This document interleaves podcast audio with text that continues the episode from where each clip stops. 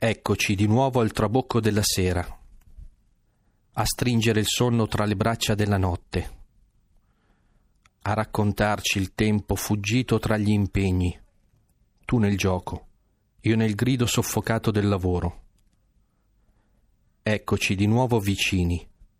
come il padre e il figlio legati a doppio nodo nella vita, riversi sul tempo che è stato e che sarà io a raccontare trame ed esperienza, tu fantasticando su un domani stretto